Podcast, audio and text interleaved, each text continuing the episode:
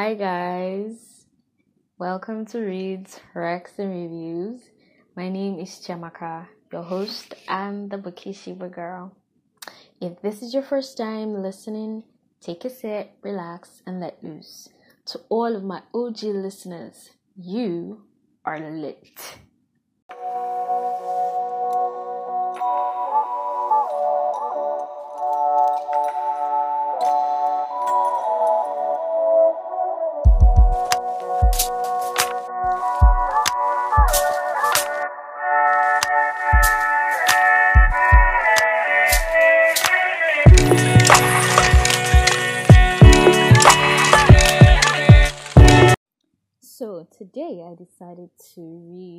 Excerpt from Homegoing by Yaa Gyasi. Um, first of all, can I can I just say that the fonts are tiny? So I'm reading um, The Mountain Sing. I'm almost done with that, and like the fonts are large enough. And then I'm switching to Homegoing, and it's like my eyes are trying so damn hard to quickly adjust to the fonts, and I'm like, oh my god what is this? But yeah, um, I have been reading. I started reading Homegoing in March, and I stopped. So basically, I'm racing to finish all of my all the books that I, never finished. Um, yeah, I might skip um the book of the month for next month because I don't know. I might just skip it but um yeah basically i'm trying to just rush you know. I've been dnfing a lot. Not dnfing just you know reading and dropping. But i want to finish up everything that i started and then move on to newer things. Basically at least before the main books the main um well before the book club reads that i'm anticipating towards the end of the year. So yeah. Um as always um i'm going to read the blurb for homegoing by Yaa Gyasi and i'm just going to start with the um with the i think it's called review the first review by zadie smith. She says homegoing is a novel i wish i could have read when i was a young woman. Effia and Esi two sisters with two very different destinies one sold into slavery, one a slave trader's wife. The consequences of their fate reverberate through the generations that follow, from the Gold Coast of Africa to the plantations of Mississippi, from the missionary schools of Ghana to the dive bars of Harlem.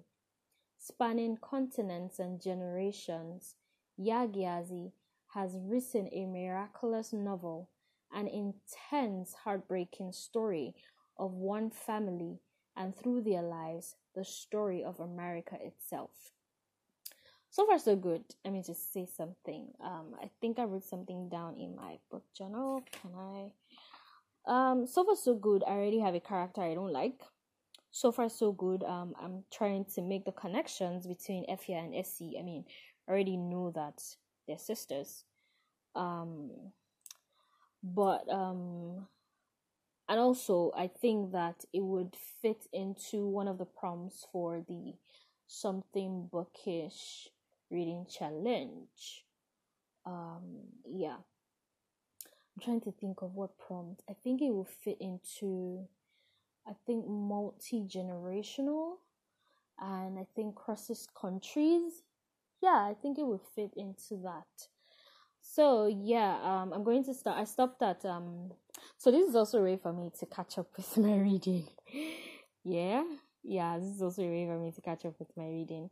So I stopped at um. Hold on, let me find. Uh. Wait a minute. Okay, so I'm done with Esi, and I am moving on to I don't know how to pronounce this. Key. I think I'll pronounce it key. Q U E Y. I hope that is the right pronunciation. But yeah, um, I'm going to start from key, and that is um, I don't even know the chapter. Uh, let's see, let's see, let's see. Huh? I think it's chapter 2. Chapter 3, sorry, chapter 3. Page 50. Righty. Let's read along. Oh, if you have your book and you're listening to this, you can read with me. okay, so he had received a message from his old friend Kudio and didn't know how he would answer. That night, he pretended the heat was keeping him awake. An easy lie. Hey. Okay, sorry. Take two. Uh, my mom came in. So, um, Key. Key had received a message from his old friend Kudio and they didn't know how he would answer it. That night, he pretended the heat was keeping him awake. An easy lie, for he was drenched in sweat. But then, when wasn't he sweating? It was so hot and humid in the bush that he felt like he was being slowly roasted for supper. He missed the castle, the breeze from the beach. Here, in the village of his mother, Effia, sweat pooled in his ears, in his belly button.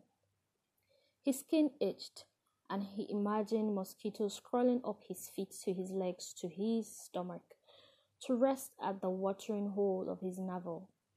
Did mosquitoes drink sweat, or was it only blood? Blood. He pictured the prisoners being brought into the cellars by the tens and twenties, their hands and feet bound and bleeding. He wasn't made for this. He was supposed to have an easier life, away from the workings of slavery. He was raised among the whites in the Cape Coast, educated in England. He should still be in his office in the castle, working as a writer, the junior officer rank that his father, James Collins, had secured for him before his death, logging numbers that he could pretend didn't represent people bought and sold. Instead, the castle's new governor has summoned him, sent him here to the bush. As you know by now, Key, we've had a long-standing working with working relationship with Abeeku Badu and the other Negroes of his village, but of late, we've heard that they have begun trading with a few private companies. We would like to set up an outpost in the village that would act as a residence for a few of our employees, as a way of, say, gently reminding our friends that they have certain trade obligations to our company. You've been specifically requested for the position and giving your parents' history with the village and given your comfort and familiarity with the language and local customs, we thought that you might be a particular asset to our company while there. Key had nodded and accepted the position because what else could he do? But inside he resisted his comfort and familiarity with the local customs, his parents' history with the village. Key was still in Effia's womb the last time he or his mother had been there. So scared was she of Baba. That was in 1779, nearly 20 years ago. Baba had died in those years, and yet still they had stayed away. Key felt his new job was a kind of punishment, and hadn't he been punished enough? The sun finally came up, and Key went to his uncle Fifi. When they had met for the first time only a month before, Key would hardly believe that a man like Fifi was related to him. It wasn't that he was handsome. Effia had been called the beauty her whole life, and so Key was accustomed to beauty. It was that Fifi looked powerful, his body a graceful alliance of muscles.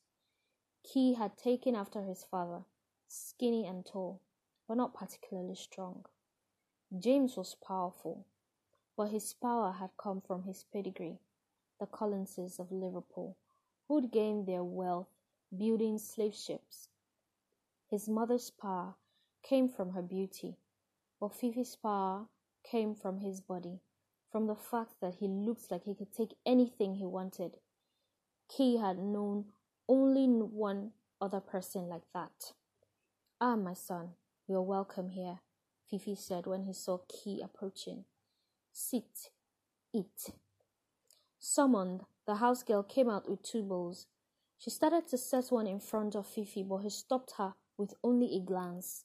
You must serve my son first. Sorry, she mumbled, setting the bowl in front of Key instead. Key thanked her and looked down at the porridge. Uncle, we've been here a month already, and yet still you haven't discussed our trade agreements. The company has the money to buy more, much more, but you have to let us. You have to stop trading with any other company. Kay had given this very speech or one like it many times before, but his uncle Fifi always ignored him. The first night they were there, Key had wanted to talk to Badu about the trade agreement straight away. He thought the sooner he could get the chief to agree, the sooner he could leave. That night, Badu had invited all the men to drink at his compound. He brought them enough wine and akpeteshie to drown in. Timothy Hightower, an officer eager to impress the chief, drank half a caskful of the home brew before he passed out underneath a palm tree, shaking and vomiting and claiming to see spirits. Soon, the rest of the men also littered the forest of Badu's front yard, vomiting or sleeping or searching for a local woman to sleep with. Key waited for his chance to speak to Badu, sipping his drink all the while. He had had only two cups of wine before Fifi approached him. Careful, Key, Fifi said, pointing to the scene of men before him. Stronger men than these have been brought down by too much drink. Key looked at the cup in Fifi's hand, his eyebrow raised. Water, Fifi said. One of us must be ready for anything. He motioned to Badu, who had fallen asleep in his golden throne his chin nestled down into the round flesh of his belly. Key laughed, and Fifi cracked a smile, the first that Key had ever seen since meeting him. Key never talked to Badu that night, but as the weeks went on, he learned that it was not Badu he needed to please. While Abeeku, Abeeku Badu was the figurehead, the Omanhene who received gifts from the political leaders of London and Holland alike for his trade in for his role in their trade. Fifi was the authority. When he shook his head, the whole village stopped. Now, Fifi was as silent as he was every other time Key had brought up th- trade with the British. He looked out into the forest in front of them, and Key followed his gaze. In the trees, two vibrant birds sang loudly a discordant song. Uncle, the agreement Badu made with my father. Did you hear that? Fifi asked, pointing to the birds. Frustrated, Key nodded. When one bird stops, the other starts. Each time their song gets louder, shriller. Why do you think that is? Uncle, trade is the only reason we're here. If you want the British out of your village, you have to. What you cannot hear, Key, is the third bird. She is quiet, quiet, listening to the male birds get louder and louder and louder still. And when they have sung their voices out, then and only then will she speak up then and only then will she choose the man whose song she liked better. For now, she sits and lets them argue. Who will be the better partner? Who will give her better seed? Who will fight for her when times are difficult? Key. This village must conduct its business like that female bird. You want to pay more for slaves? Pay more. But know that the Dutch will always pay more, and the Portuguese and even the pirates will pay more too. And while you are all shouting about how much better you are than the others, I will be sitting quietly in my compound, eating my fufu, and waiting for the price I think is right. Now, let us not talk of business anymore. Key sighed. So he would be here forever. The birds had stopped singing. Perhaps they sensed his exasperation. He looked at them, their blue, yellow, orange wings, their hooked beaks. There were no birds like this in London, he said softly. There was no color. Everything was grey. The sky, the buildings, even the people looked grey. Fifi shook his head. I don't know why Effia let James send you to that nonsense country. Key nodded absently and returned to the porridge in his bowl. Key had been a lonely child. When he was born, his father built a hut close to the castle so that he, Effia, and Key would live more comfortably. In those days, trade had been prosperous. Key never saw the dungeons, and he had only the faintest idea of what went on in the lower levels of the castle. But he knew that business was good because he rarely saw his father. Every day was for him and Effia.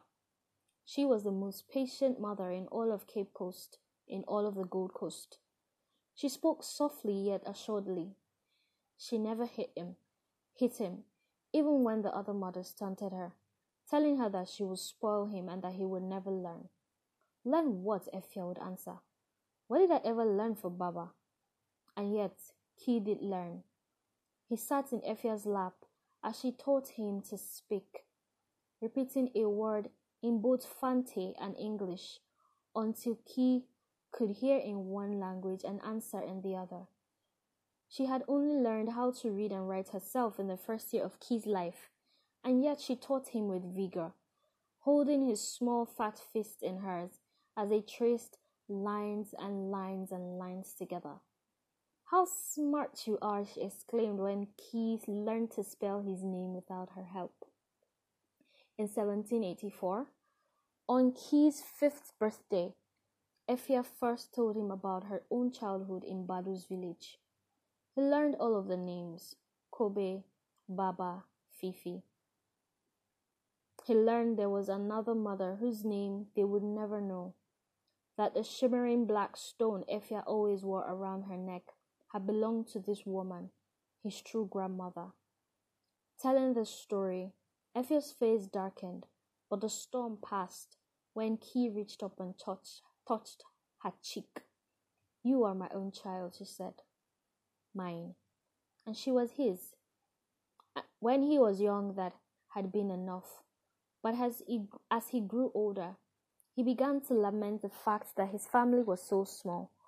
Unlike all of the other families in the Gold Coast, where siblings piled on top of siblings in the steady stream of marriages each powerful man consummated.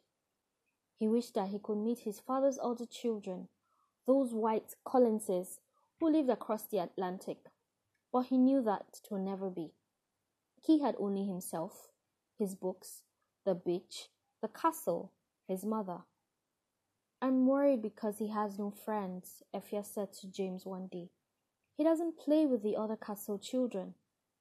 Key had almost stepped in the door after a day of building sand castle replicas of the Cape Coast Castle when he'd heard Effia mention his name, and so he had remained outside to listen. What are we supposed to do about that? You've coddled him, Effia. He's got to learn to do some thing on, things on his own. He should be playing with other Fante children, village children, so that he can get away from here from time to time. Don't you know anyone? I'm home, he announced, perhaps a bit too noisily, not wanting to hear what his father would say next. By the end of the day, he'd forgotten all about it.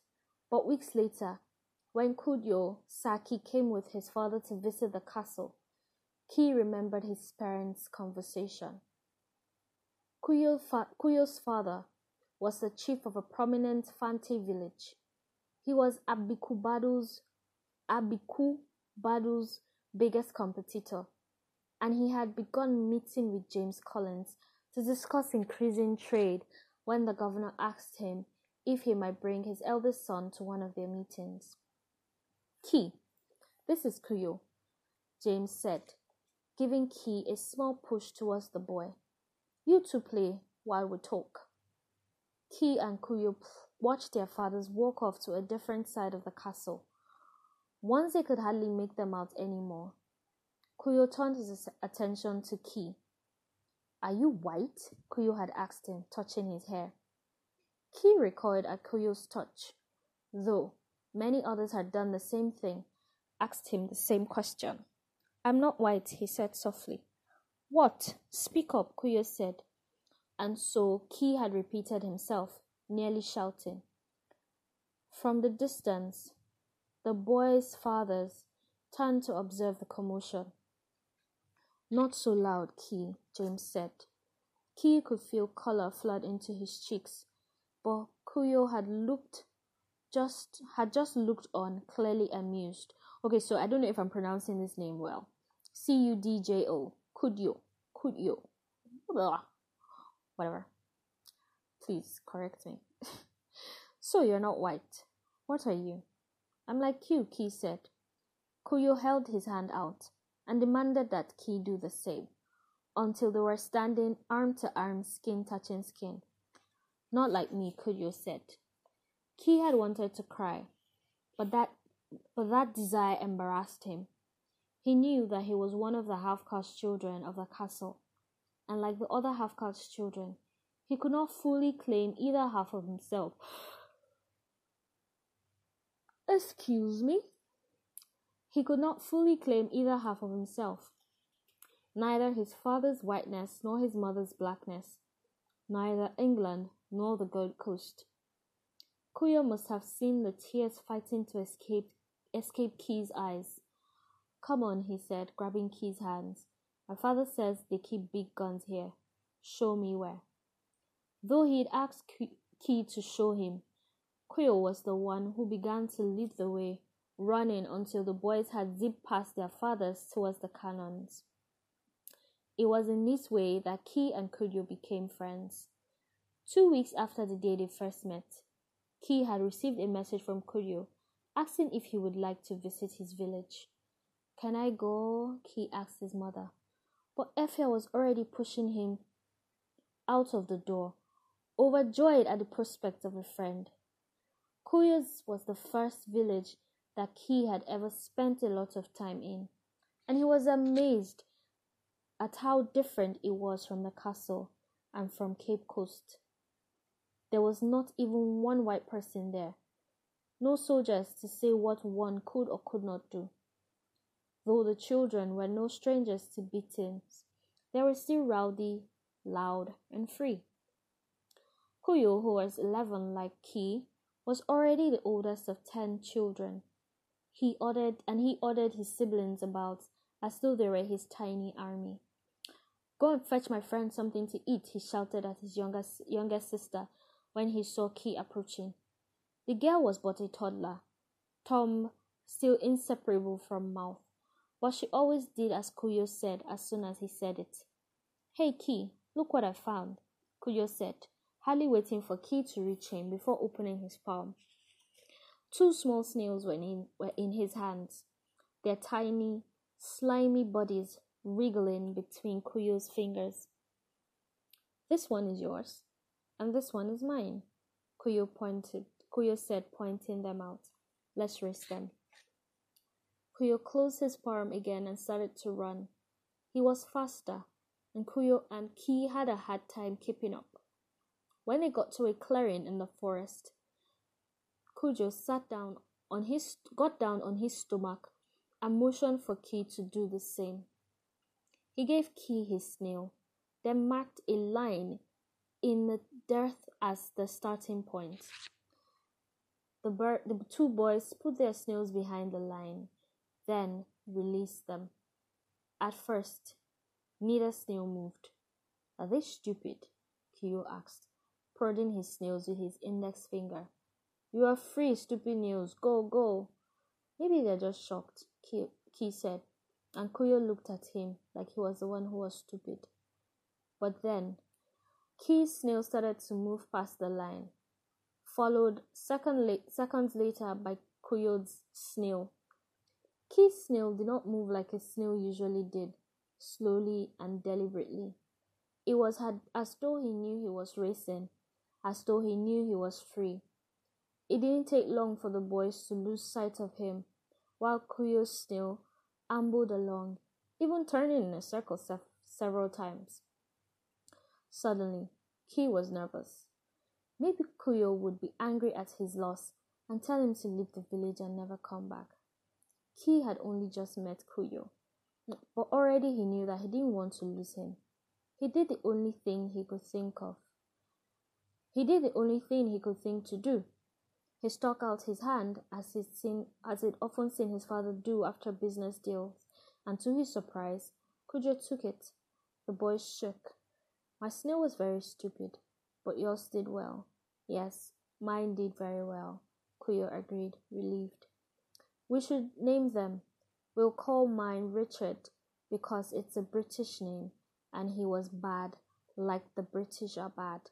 Yours can be named Kwame. Key laughed. Yes, Richard is bad like the British, he said. He forgot in that second that his own father was British and when he remembered later, he realized that he didn't care. He felt only that he belonged, fully and completely. The boys grew older. Key grew few inches in one four inches in one summer, while Kuyo grew muscles.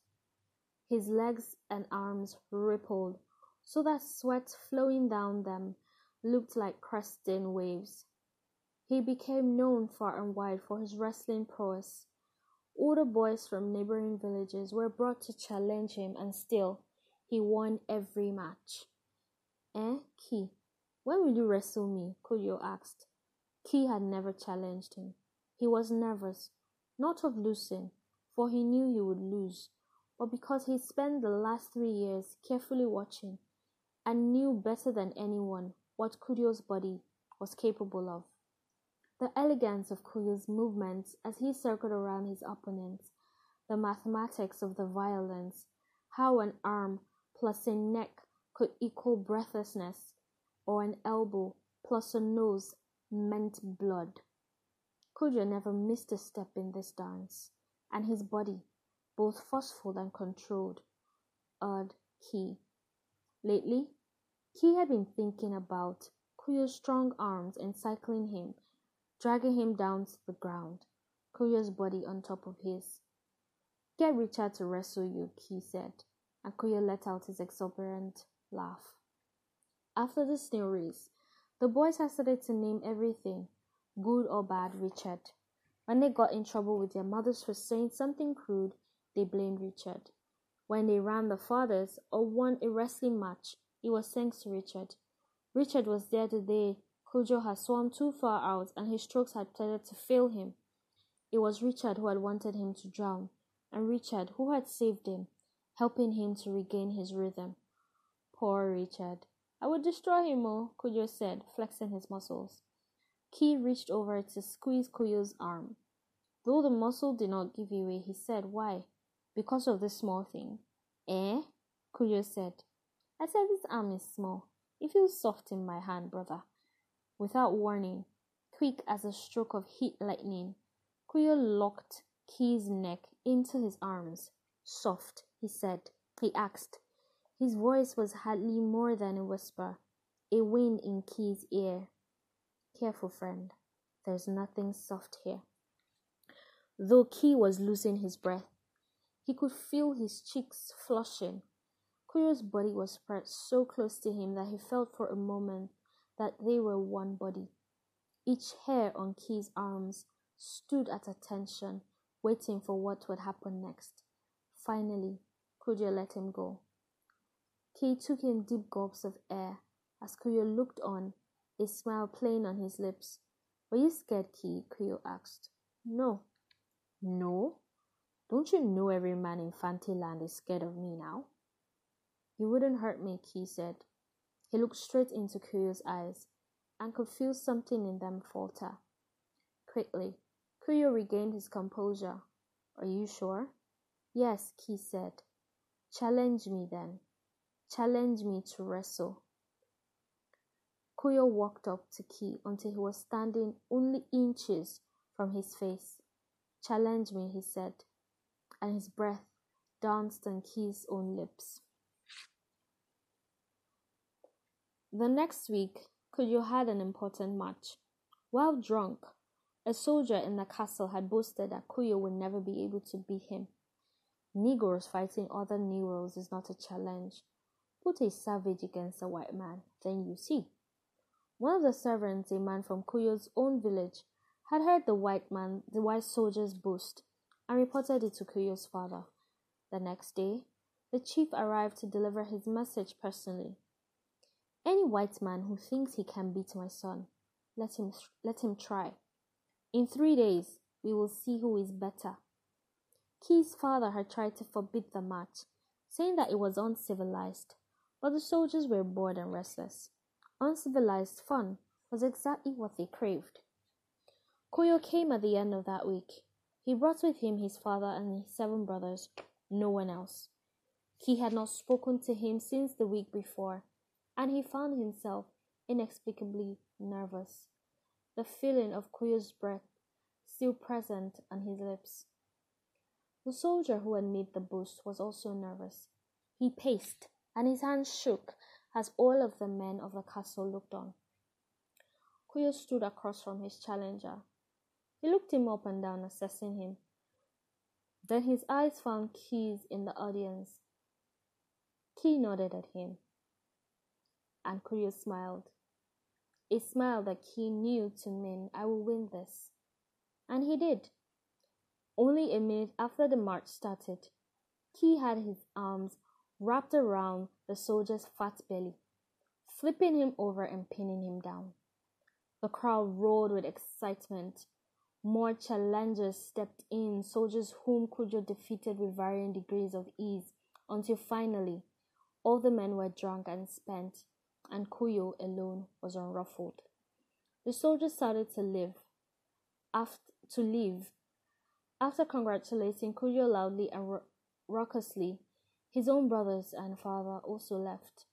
Cudjo was to spend the night in Cape Coast with Quey. I'll rescue you, Quey said when it looked like everyone had gone. The night air was starting to move into the castle, cooling it, but only a bit. Now that I'm too tired to win? Cudjo asked. You've never been too tired to win. Okay. You want to wrestle me? Come catch me first and with that, Cudjo broke into a run. Quey was faster than he was in the early years of their friendship. He caught up to Cudjo at to Cudjo at the cannons and dove towards him, locking his legs and pulling him down to the ground. Within seconds, Cudjo was on top of him, panting heavily, while Quey struggled to turn him over. Quey knew he would tap the ground three times, a signal to end the match, but he didn't want to. He didn't want to. He didn't want Cudjo to get up. He didn't want to miss the weight of him. Slowly, Quey relaxed his body, and he felt Cudjo do the same. The boys drank in each other's gazes.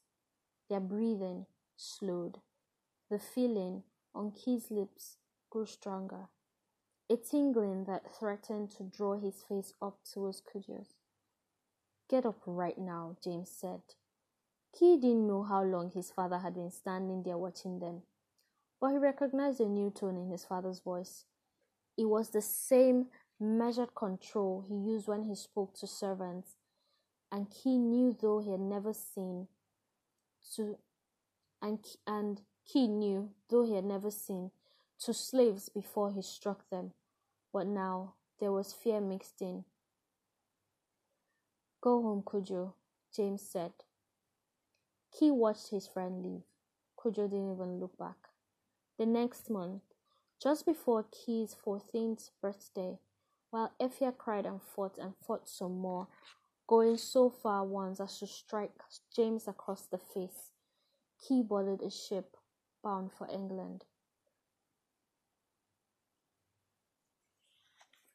I heard you. I heard you're back from London. Can I see you, old friend? Quey couldn't stop thinking about the message he received from Cudjo. He stared into his bowl and saw that he had hardly eaten any of the porridge. Fiifi had already finished one bowl and asked for another. Maybe I should have stayed in London, Quey said. His uncle looked up from his meal and gave him a funny look. Stayed in London for what? It was safer there, Quey said softly. Safer? Why? Because the British don't tramp through bushland finding slaves? Because they keep their hands clean while we walk? Let me tell you, the work they do is the, is the most dangerous of all. Quey nodded though it wasn't what he'd meant.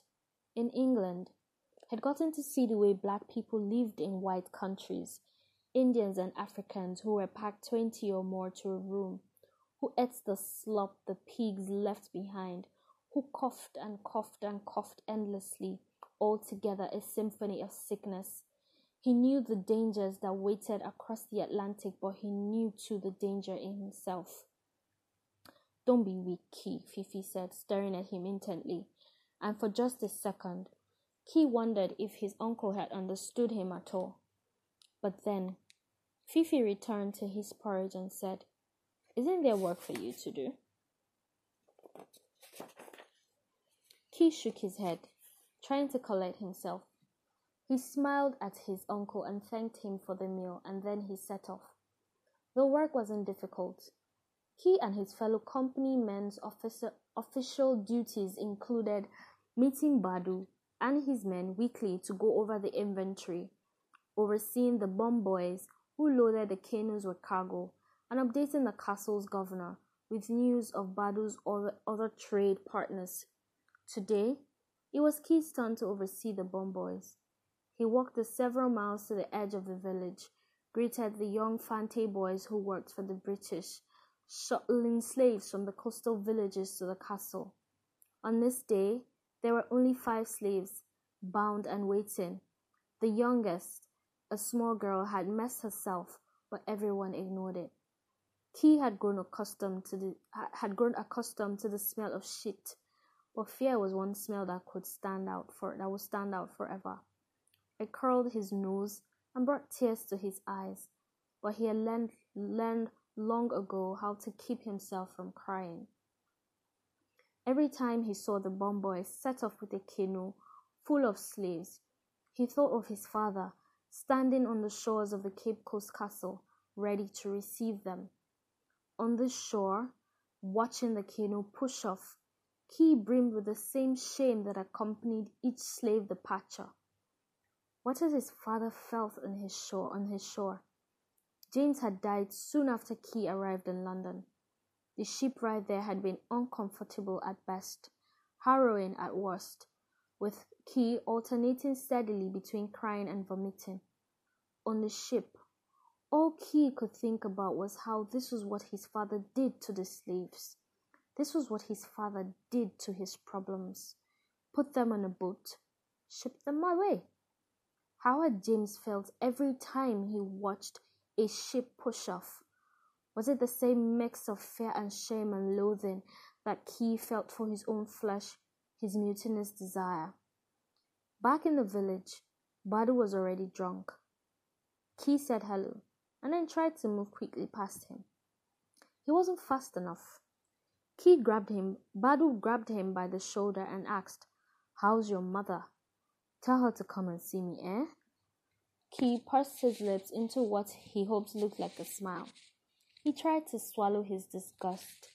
When he had accepted his assignment here, Effia had cried out, begging him to refuse, begging him to run away, all the way into Asante, as his never known grandmother before him had done, if that was what he if that was what he needed to do in order to escape the obligation.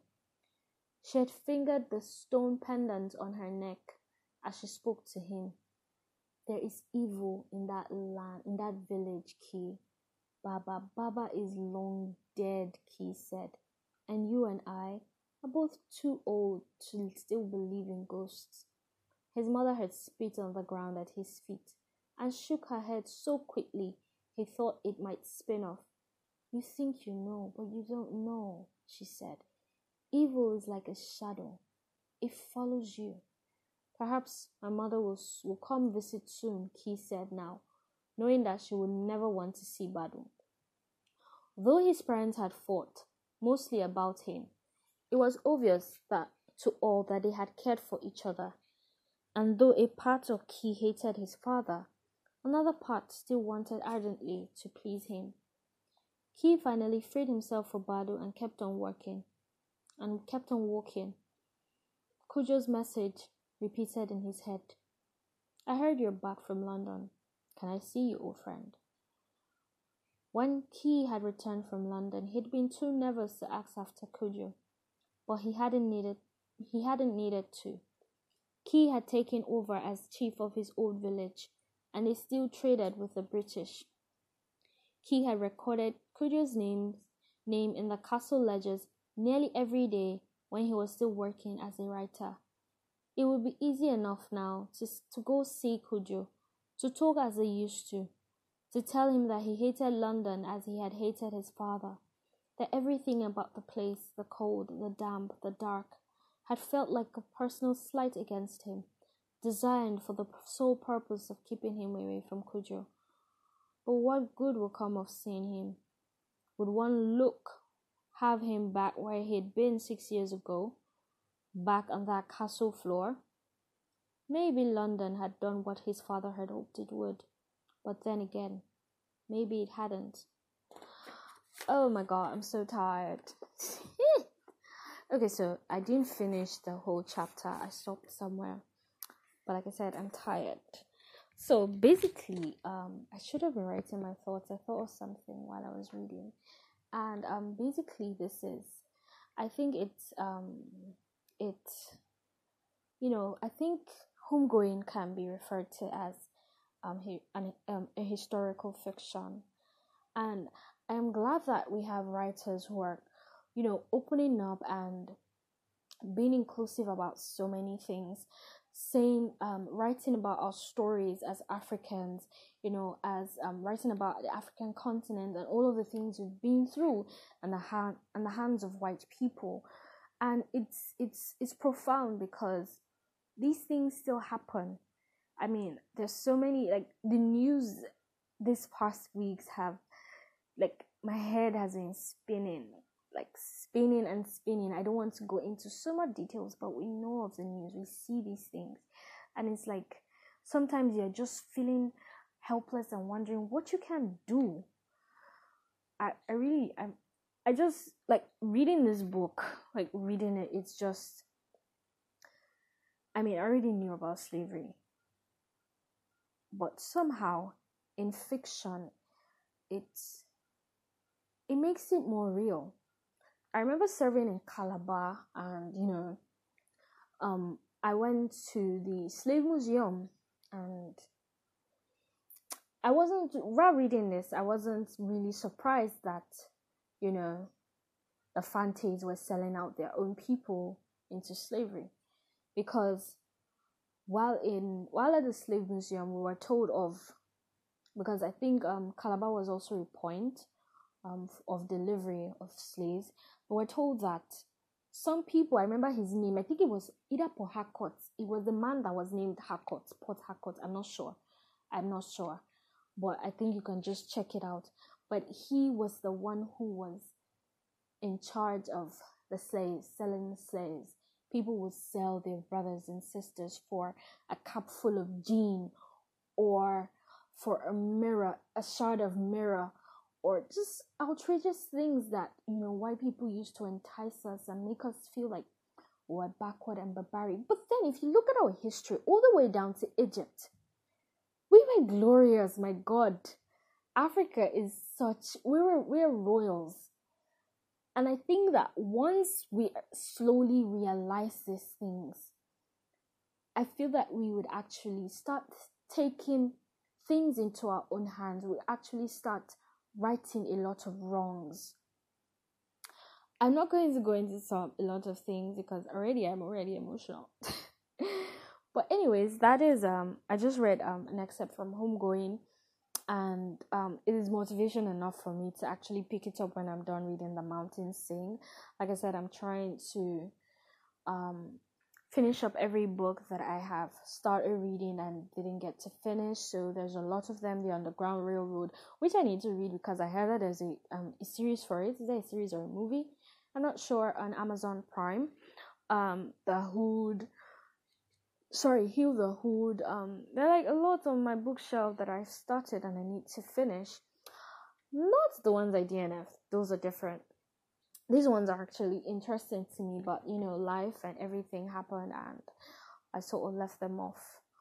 But yeah, um you can get this book from bookstores around you, obviously. I'm sure um if you haven't read it, I think you would enjoy it. I don't know what I can say. I don't know what my verdict it was so far so good. It is um how would I put it? It is it is a great read. It is quite enlightening, you know. It's giving me a lot to think of, a lot to look into, a lot to compare, like then and now, something of that nature. So, um, yeah, I hope you guys enjoy this except um honestly I, I i'm sorry i didn't um put up in an episode last week life caught up with me again and I was just staring at my phone. I was like, I need to record something. I need to record something. And that was how I forgot till the next day. And then I was like, okay, I'm going to try and record something. And then Friday came on. Um, I looked at the time. It was already six. I'm like, yeah, right. Fuck it. I'm not doing this. But yeah, it's so far I'm enjoying it, and I hope that um you're enjoying it too um, I'm going to still try to keep ahead of the game and um, do a lot of recordings. Um, I've been trying to do think of a recommendation, but I haven't thought of how to put it in. I wanted to do something on reverse harem, but um, I have to do a lot of research on that before I put it up for you guys. Anywho, you know where to find me. Connect with me on all of my social media Instagram, Twitter, Storygraph, Goodreads, everywhere you can find me, I'm on there, I think. And I will see you guys in my next episode. Don't forget to like, share. Wait, this is not YouTube. Don't forget to share, subscribe, um, um, send me voice messages. I'm here to get voice messages from you guys. I would like to hear you and I'll see you guys in my next episode. Adios.